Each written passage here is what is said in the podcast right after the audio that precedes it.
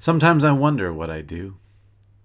Hand that snaps the twig from the branch is my hand, not tending or pruning, but pausing while walking to grab and grasp and strain the bough thoughtlessly as I pass.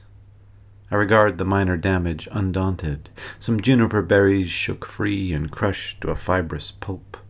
and I do not demur to question why my curling hand would hoard up leaves, if it could, all along the short path home,